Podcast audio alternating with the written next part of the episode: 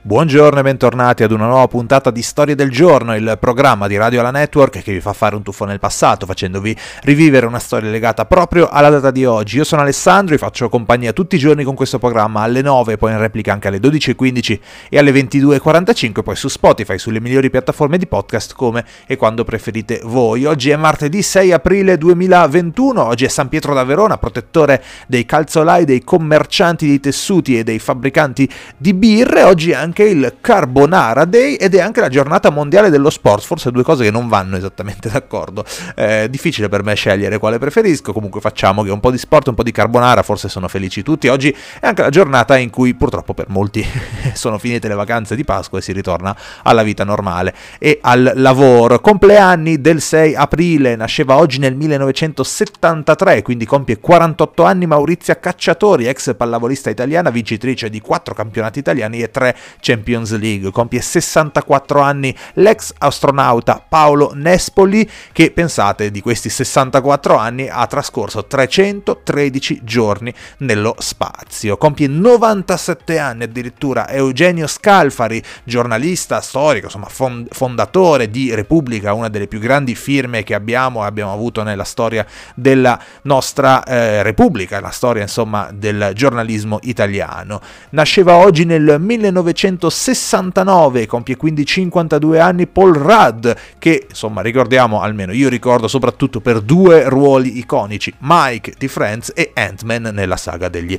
Avengers. Nasceva oggi nel 1935 Fred Bongusto, che era eh, uno dei cantanti confidenziali, insomma i crooner, così si eh, definivano in italiano, uno dei grandi cantanti confidenziali della musica del nostro paese. Purtroppo oggi nel 2009 avveniva il terremoto dell'Aquila, nel 19 1980 veniva messo oggi in commercio per la prima volta il post-it, nel 1943 veniva pubblicato Il piccolo principe, un libro che tutti dovrebbero leggere, ma la puntata di oggi la dedichiamo ad un avvenimento del 1896 perché iniziavano oggi le prime Olimpiadi dell'era moderna.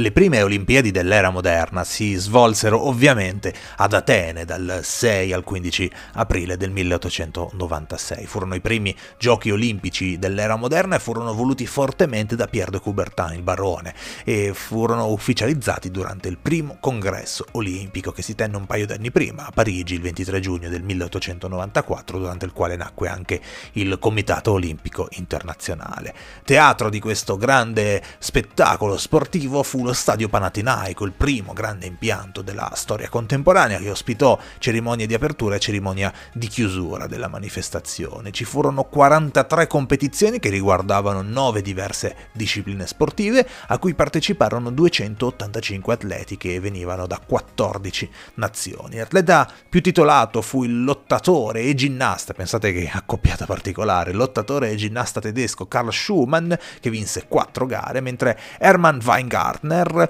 conquistò il maggior numero di medaglie, conquistandone 6. Però uno dei momenti più importanti della manifestazione fu sicuramente la vittoria di Spiridon Lewis alla maratona, che era una gara creata apposta per celebrare la leggenda di Filippide, che poi sicuramente è rimasta una gara mitica delle Olimpiadi in tutti gli anni a seguire. Ci furono in realtà molti ostacoli organizzativi e in più bisogna dire che il livello era abbastanza scarso, diciamo il livello tecnico della manifestazione sportiva, perché erano stati esclusi gli sportivi professionisti. Nonostante questo però i giochi della prima Olimpiadi furono un successo enorme e per l'epoca furono sicuramente il più grande evento sportivo internazionale mai organizzato, per merito soprattutto dell'entusiasmo espresso dal pubblico greco. Voglio leggervi un estratto eh, dalla Gazzetta dello Sport che parla delle Olimpiadi, Gazzetta dello Sport che era nata veramente da pochissimo. Lunedì 6 furono organizzate le feste per i Giochi Olimpici, l'aspettativa grandissima che vi era per questi giochi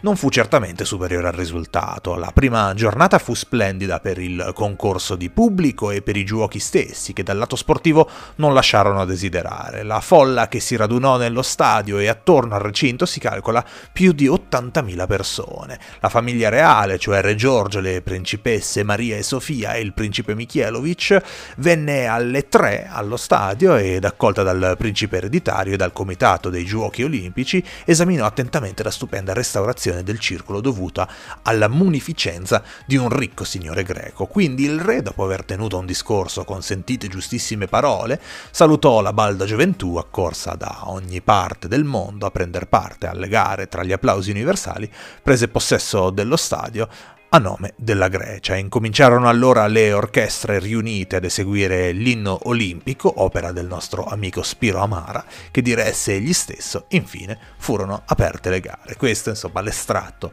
dalla Gazzetta dello Sport dell'epoca. Eh, parteciparono, dicevamo, eh, 12, 14, scusate, 14 eh, nazioni. In realtà, però, eh, la maggior parte di questi atleti, dei, dei 285 atleti che parteciparono, arrivarono dalla Grecia stessa, perché la Grecia Grecia portò 169 atleti, poi per il resto tante nazioni portarono un atleta solo, eh, Australia, Cile, Svezia per esempio ne portarono uno solo, la Bulgaria, poi arriviamo anche all'Italia. E invece la seconda nazione che ne portò di più dopo la Grecia fu la Germania che però ne portò appena eh, 19. Dicevamo delle discipline, 9 sport in totale, atletica leggera, ciclismo su strada, ciclismo su pista, ginnastica, lotta, nuoto, scherma, sollevamento pesi, tennis, tiro a segno, carabina, tiro a segno, pistola.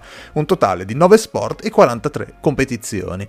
E per quanto riguarda l'Italia, beh, in realtà eh, ci fu un solo atleta italiano che partecipò a quelle Olimpiadi. È un po' difficile perché è chiaro che si tratta di tanti anni fa, quindi non sono perfettamente, diciamo, precisi i registri in questo caso. Ci sono state delle ricerche recentemente che hanno dimostrato la presenza di un italiano che sarebbe riuscito a partecipare alle gare di tiro a segno. Più fonti, infatti, citano un tal Giuseppe Rivabella che partecipò alla gara di tiro a segno segno con carabina militare tra l'8 e il 9 aprile, nella gara vinta dal greco Pantelis Karasevdas. Come riportato dal giornalista greco Vladis Gavrilidis, Rivabella era tra i 39 nomi noti su 61 partecipanti, quindi comunque, ci sono alcuni atleti di cui non sappiamo insomma, l'identità che parteciparono a questa gara, ma il nostro italiano, l'unico italiano, purtroppo non si classificò nei primi 12, nonostante questo poi in realtà abbiamo avuto una fortunata e lunga tradizione